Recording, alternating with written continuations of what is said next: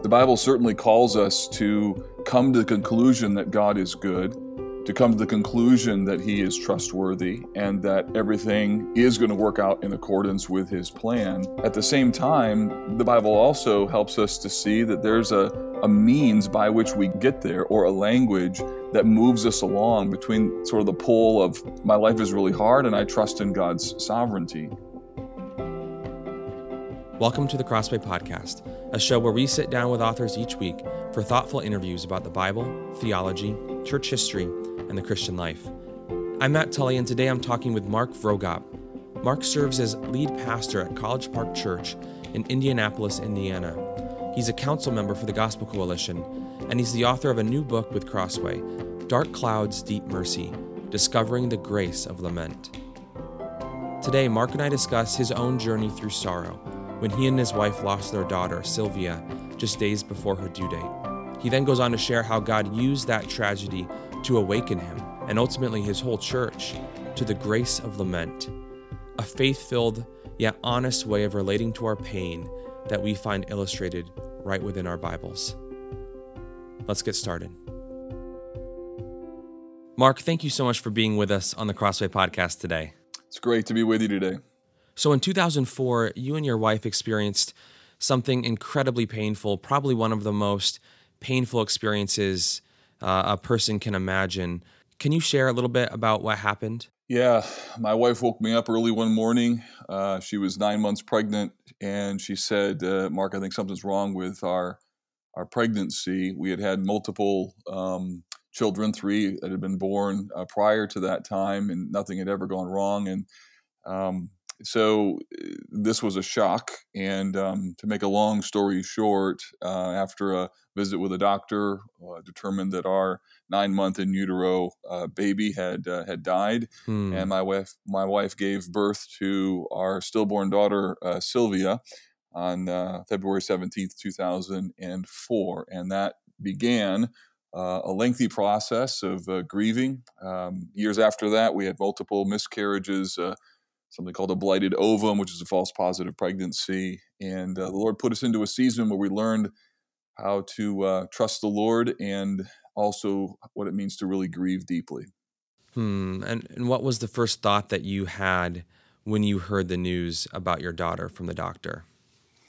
You know, there's what's crazy about it is there's so many thoughts that run through your heart at the exact same time. And um, you know, the hymn writer says sorrows like sea billows roll, and they um, so there were there were thoughts of just I can't believe this has happened. Um, uh, I can't believe my wife has to give birth to a dead child. Um, I feared would she be ever happy again? Would God give us any other children? Uh, how do I pastor a church? How do I preach on Sundays? Like it's just like a barrage. How, how am I going to explain this to my kids who were little that they're a baby in mom's uh, tummy had passed away, and just the uncertainty of what our future looked like was uh, was unbelievable. I, I, had never experienced uh, grief at that level. It was um, it was frightening because of the depth of it and the strength of it, and so. Um, it, it was just a, a, a moment that I'll never forget of realizing everything about our life is just radically changed, and yet we knew God was good and yet we also were really really scared and those two emotions uh, just coexisted in our heart at the exact same time. So as a pastor i'm sure there have been many situations uh, where you've walked alongside a family or an individual dealing with some kind of tragedy or pain. Was there anything surprising to you as you entered into your own season of tragedy that maybe you weren't expecting yeah, as a pastor, you know, you have a, a well developed uh, theology of suffering, believing confidently in God's sovereignty. I mean, I, I know the text, I've preached them, and, and they were true and rang true in our hearts during that day. And yet, um, being in the middle of that crucible of suffering and hardship, it takes those things that you believe and it adds uh, emotional pain and trauma along with them, such that your uh, I was fighting to believe what I knew I believed, and um, believing that God is good. uh, knowing that hard is not bad. And yet the reality was hard was really, really hard. And I think the, the, the lesson that came out of that for me long term was that those two things are equally true. Hard is not bad, but hard is really hard. And going through that season of deep suffering helped me to know how valuable it is to acknowledge that hard is really hard, while at the same time acknowledging that hard is not bad because of God's goodness and his sovereign plan. Unpack that a little bit. Why is hard not always a bad thing? Well, we know that scriptures tell us that all things work together for our good. We know that God has purposes beyond what we can see. Uh, Job says, I heard of you with the hearing of my ear, but now my eye sees you. And um, so suffering has a way of um, clarifying not only what we believe, but also helping us to put our confidence, um, practical confidence, in knowing that somehow God's going to work all of this out. And you know, as I look back on my own life, I can I can see uh, the way that the Lord used the death of our daughter in 2004 for really good purposes. Um, and uh, now I, I wish she was alive. I wish that wasn't what God has chosen for us, but I can see uh, how shaping it was. I can see some of the fruit, and yet there's probably 10,000 things that God has done through that experience uh, for our good and for the good of his name that I don't even know about. And so believing that hard is not bad is a fundamental um, theological Christian gospel centered commitment that God has plans for me, and and no matter what takes place, uh, those plans always fit with His good grace uh, toward me. And the cross being the greatest example of that. Good Friday looked like a disaster until Resurrection Sunday happened, and then wow, now we understand what God was really doing. Yeah, in your book, you talk about the journey that you took in learning to value lament, uh, which is, is sort of what we're talking about right now. And, and you actually write that the Bible gave voice to your pain. What do you mean by that? Well, what many people don't know is that a third of the Psalms are laments. So one out of every three psalm wrestles with really hard questions and hard uh, issues. And um, for example, Psalm 13, one of my favorite psalms, says, How long, O Lord, will you forget me forever? How long will you hide your face from me? And the reality is, is that if a person is a follower of Jesus and they walk through suffering, they wonder that question. When, when hardship comes, there are days when you wake up and you feel, God, have you forgotten me? Have you have you hidden your face from me? Or um, Psalm 77 would be another uh, great example where the psalmist asks six rhetorical, very pointed questions, and uh, just a few of them Will the Lord spurn forever?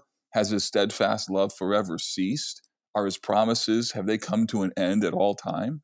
So I just found that that the Bible suddenly gave me inspired words to actually talk to God about the struggles within my own soul, while at the same time believing that He was going to work this out for my good. Yet the, the, the challenge of what I felt was was really really hard, and so the Bible gave voice to the fact that there are two things that happen in suffering. I I believe that God is good, but yet this is really hard. And lament is the language um, of what you pray when you're in pain that leads you to the point of trust.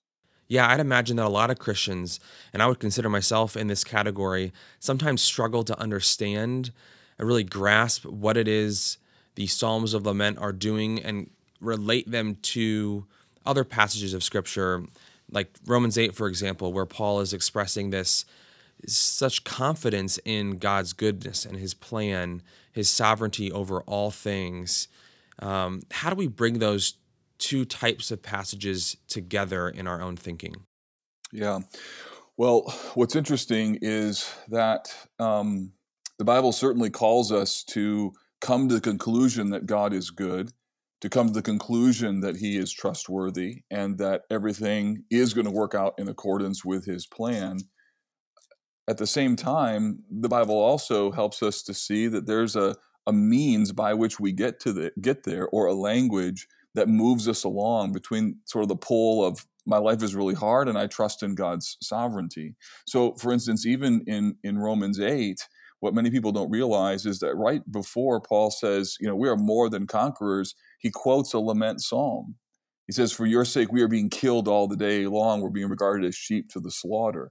Uh, people don't realize that when Jesus hung on the cross, he cried out, My God, my God, why have you forsaken me? Quoted Psalm 22, a lament psalm.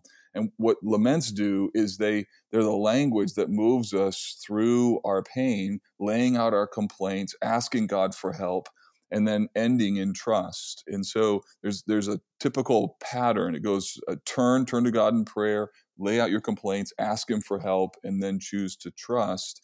And uh, laments are the language that move us uh, along uh, uh, the, the pathway of our grief. Um, you know, no one would argue that we need to rejoice always. I absolutely we need to rejoice. That's not the question. The question is how do you get to the point that you can rejoice? And laments are the language of God's people that move them to get to the point where they can sing because God has dealt bountifully with them. And that's what Psalm 13 does. It starts with complaint, asks God for help, and then concludes, So I will sing. And I just find that many Christians know they should land in trust. They know they should be thankful. They know they should rejoice. Um, but asking somebody who's in pain or telling them, you just need to rejoice without giving them a language that moves them there, in many cases is not just unhelpful. It actually causes them to wonder if what they're supposed to believe at the end is even in fact true because they don't know what to do with the emotions that they presently feel. So, why do you think it is that so many Christians are unfamiliar and maybe even uncomfortable with the idea of lament? You know, there's lots of reasons. Um, I'll just maybe give a few. I think that um, our understanding of suffering, and for most of us in, in 21st century American culture, is conditioned by our uh, experience and our expectation of what life should be. So there's always sort of this, you know, a, a new day dawning, a bright day ahead, optimism, and things of that sort. And not not many of us know what it's like to live in an environment where a recession doesn't go away, or poverty is going to be a part of your experience for a long, long time, or um, an ongoing illness is is not going to be healed anytime soon. Um, and so, for the most part, um, 21st century American evangelicals, especially within white evangelicalism, know how to do triumph and triumphalism really well but we don't know what it's like to, to linger in, in long-term uh, difficulty. And so many, in many respects, both our sermons, uh, our singing especially, um, doesn't reflect this particular language. Now, if you looked at other parts of the world, if you were to uh, talk with our African American brothers and sisters, they they understand lament as a category um, in a much more um, prolific uh, in, in, specific ways than than than the rest of us. And so I, I, think there's just a there's a there's an Achilles heel regarding kind of where the church has has moved um, in the last 100 to 250 years, especially in the United States. That lament is just a lost language that I think needs to be recovered. Yeah, in your book, you talk about how as God was taking you on a journey to discover the grace of lament, you started to teach about it in your church. What happened as you started to talk more and more about what God was showing you in His Word?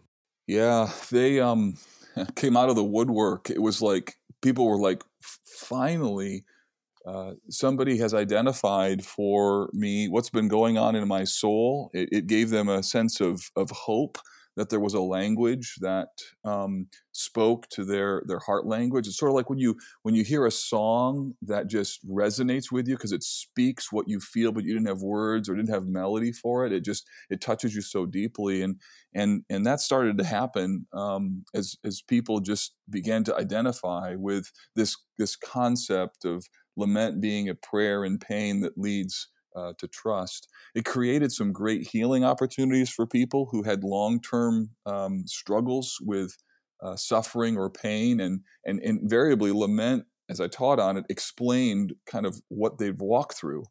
The funny thing about lament is that very few of us set out to study it. We sort of back into it. And then when you're there, you're like, oh, this is what's been happening um, in my life. Um, the other thing is that it helped us to um, to tune our hearts uh, more effectively towards the suffering around us. So we spent some time in the book of Lamentations. um, the longest lament in the Bible that's written over the destruction of Jerusalem.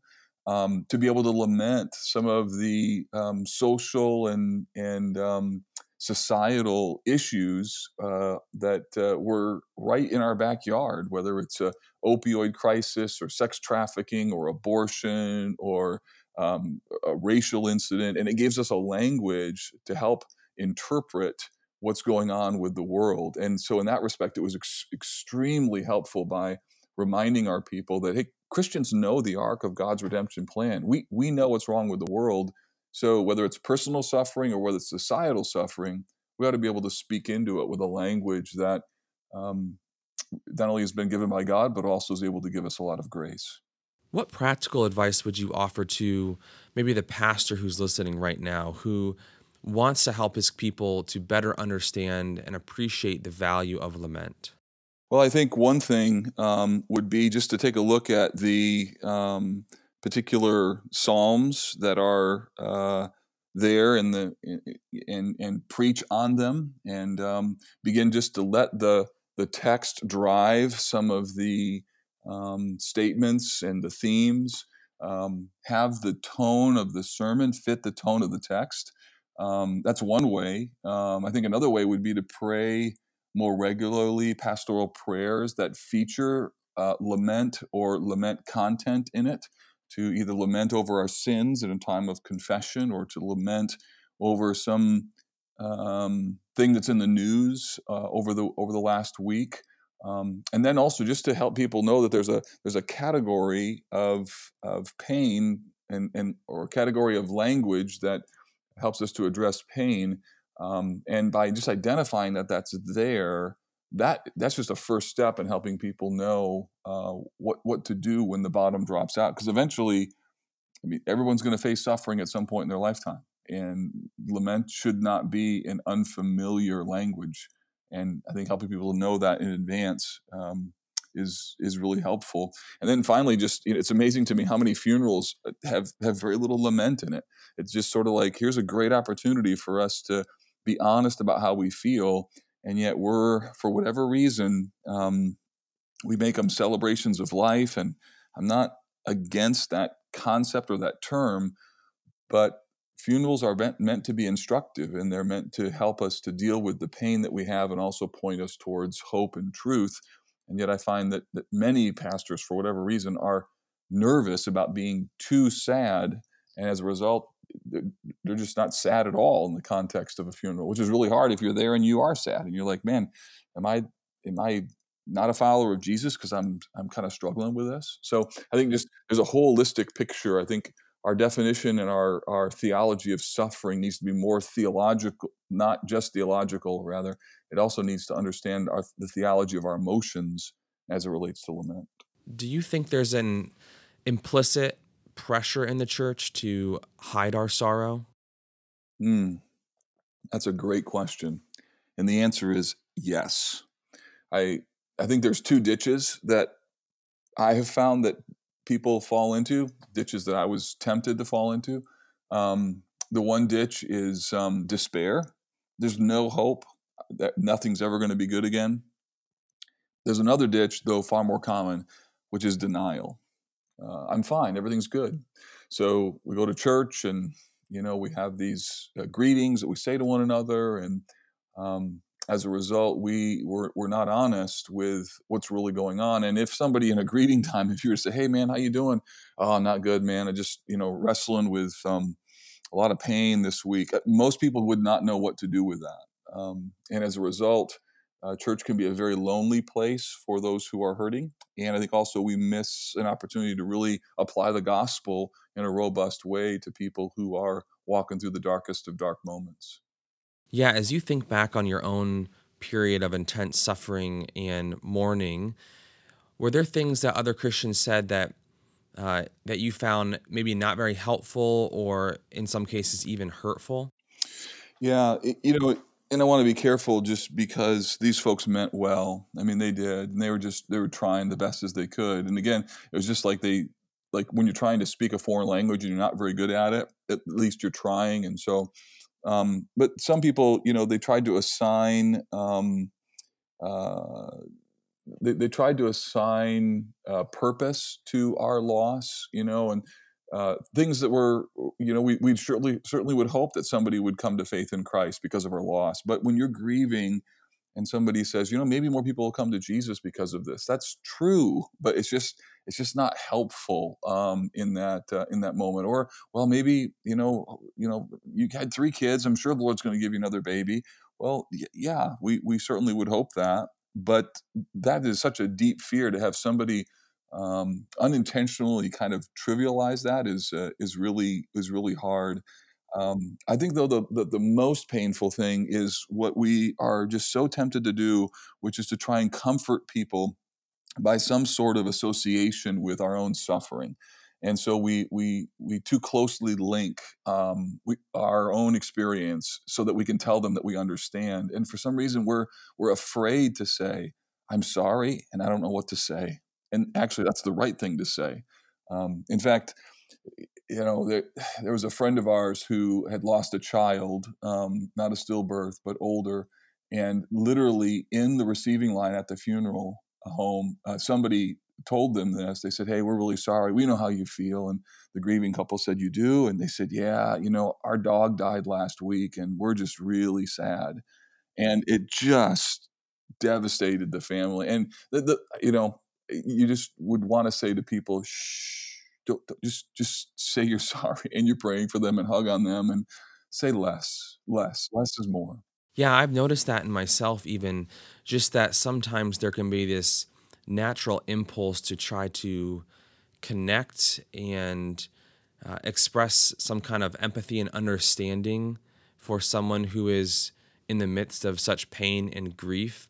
Uh, why is it that we we can struggle to know how to engage with people? Yeah, I think two reasons. One, I think there's a genuine desire to want to help. And so I think that's commendable. I mean, people want to help other people in their in their grieving, uh, and they just don't know what to say. Um, the second thing I think is that grief in somebody else's life is scary. Um, I mean, I, I, I've studied this. I know this. Um, but you know, I had a friend recently that was deeply, deeply grieving um, in the midst of a prayer time and just wailing before the Lord with enormous amounts of uh, sorrow. And his grief um, created fear within my heart. Like it, I, like it was just a crazy thing. Like I know what's going on. I got categories for this. I know how to even help him intellectually, but emotionally, I wanted him to stop. I wanted him to stop being that sad. And his that level of sorrow, I think, just at a deep, deep level, it, it, shakes us as human beings at our core because it just screams something's wrong with the world. And in the same way that a funeral is a reminder of the penalty of sin, so too sorrow is a reminder that life is really broken. And um, of course, we know the answer and the hope that we have in Christ. But those moments, I think, shake us, and and they're designed to. And so I think people are are are scared. They don't know what to say, and as a result, um, they just don't have a language uh, that can help people when they're walking through um, deep seasons of lament. What practical advice would you offer to the individual or maybe the small group as they seek to bring some of these principles and even some of the language that you're explaining here related to lament uh, to bear on their own experiences of pain and sorrow and suffering as they seek to support people who are in the midst of really grieving for something? I think that they need to be sure that when somebody in their group is really struggling deeply, that they just simply sit with them in their pain and love on them and pray with them um, and join them in their sorrow and not move into the typical fix it um, or give advice or um, you, you could pray the promises of God over them, um, but it's um, hard when you're grieving uh, and people are suddenly moving into solution mode. The other thing I think you can do, and I've done this personally with folks who've grieving, who are, who are grieving, and I've done it myself, is to take a, a lament psalm and just to kind of pick it apart using that fourfold uh, structure that I mentioned before of turn here's the the psalmist is praying to god so instead of being silent he's talking to god complain where are the complaints in this text what are we to ask God for? Uh, and then finally, where do we see kind of turning to, to trust? And uh, seen great help when people sort of study a psalm through that lens and then write their own. Um, so, what would my psalm of lament look like? What would it look like for me to turn to God? What would I say to Him in the midst of my pain? What complaint would I offer to God? What what do I want to ask Him to do in light of His promises? And then what recommitment of trust can I make? And when people see it through the Psalms and then pray it, um, it's really helpful. It kind of gives like like tracks uh, that they can move their pain along, but also create some great moments of people being able to be honest and to care for one another um, in a way that, that that ends in resolution towards trust, uh, but also really cares for one another in a really deep way. Hmm. You write in your book that lament helps us to unearth our idols. What do you mean by that? Yeah, suffering of any kind um, really shows you who you are when you when you get stripped back. Um, you uh, you see what was there. Uh, John Piper talks about suffering as um, a moment when your beaker is bumped. Like so, imagine our lives like a a beaker with a clear solution, but sediment down there, and you know over time the sediment just kind of remains hidden. But when you're bumped with suffering, uh, whew, the, the what what was there, your self sufficiency, the idols that you have, uh, those can surface. And, but here's the problem: it's pretty hard to confront a suffering person because they kind of have the ultimate pass. You know, they get out of jail card, uh, get out of jail free card, um, so to speak. And so it's important for suffering people to realize that um, hardship can can surface what we um, we trust in. So, practical level, when my wife was walking through the grief of the loss of our daughter, you know, there was a part of her heart that I couldn't fix. Uh, no matter what I did, I couldn't end her sorrow. And one of the things the Lord showed me through that is that, boy, my my idol of being able to fix things was really surfaced when I faced a grief in her soul that I couldn't fix. And so that's just one example of you know any kinds of idols that can surface or whether our idol is uh, is is money in a in a job loss or an uncertain economy uh, suddenly surfaces that, or our dreams of what our life would would be like. Um, uh, you know, we had to wrestle with what if we can't get pregnant again, and with multiple miscarriages and then a false positive pregnancy, we had to sort of release that desire to the Lord.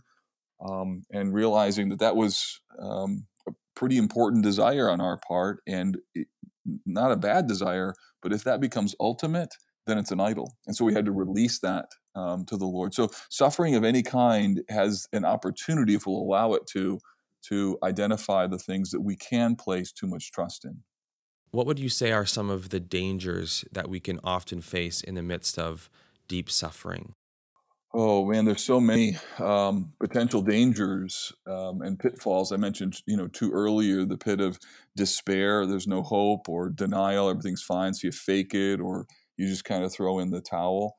Um, uh, sorrow can also make you really self-centered. Um, it can it can create a situation where because of your pain, you you just could justify um, only being concerned about yourself. Uh, you're in survival mode, and so you can be uh, insensitive to other people, unkind. Um, you know, sorrow has the, uh, the, the the possibility of um, making you um, and just kind of showing you who you um, who you are, and that can be a a difficult and a challenging um, a picture for sure. Um, you know, suffering also can be the kind of thing that that that makes you arrogant because you you think either that nobody else understands or you begin projecting your experience on on everybody else. And um, it could also cause you to um, begin to question things that you used to believe in. Um, is god really good? Is the bible really the word of god? Um, when your expectations in life collide with with what has happened to you. So there's there's a lot of ditches and a lot of landmines um, that uh, that are there, and yet the hope is that God can help navigate us through them. And language, the language of lament, is one of the gifts that He gives us for making our way through that messy terrain.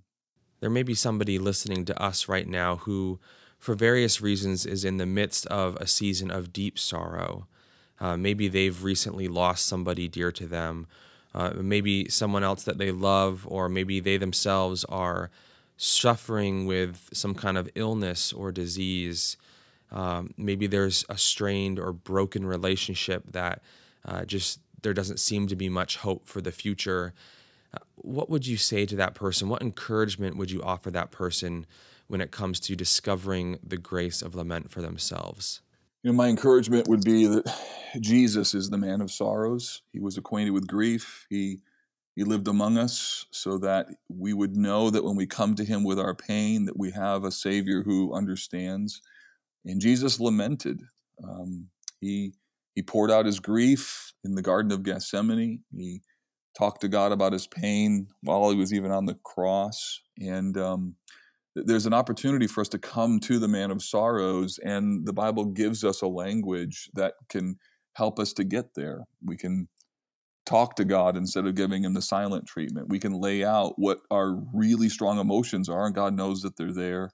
We can complain to him. We can we can ask him to to help us based upon his promises, and we can then land in trust, realizing that that isn't just something you do once.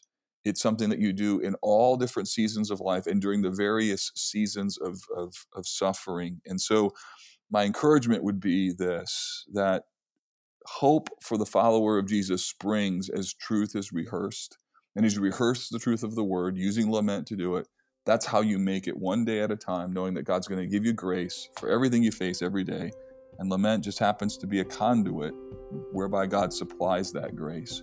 Lament helps us to not give up. It's the language that we use when we're living in the land between this is really hard and God is good. And those two things exist. And lament is how we make it through the difficulties that God's allowed us to experience. Mark, thank you for taking some time to talk with us today and for sharing a little bit of your own story, your own journey to discover the grace of lament. We appreciate it. Yeah, it's a pleasure to be with you. Thanks so much for the opportunity. That was Mark Vroegop sharing his own story of experiencing God's grace in the midst of deep sorrow. For more, be sure to check out his book with Crossway, Dark Clouds, Deep Mercy Discovering the Grace of Lament, available online or at your local Christian bookstore. For more interviews like this, subscribe to the Crossway Podcast on iTunes, Spotify, or your favorite podcast player. If you enjoyed this episode, leave us a review, which helps us spread the word about the show. Crossway is a not for profit Christian ministry that exists solely for the purpose of proclaiming the truth of God's Word through publishing gospel centered content. Visit us today at crossway.org.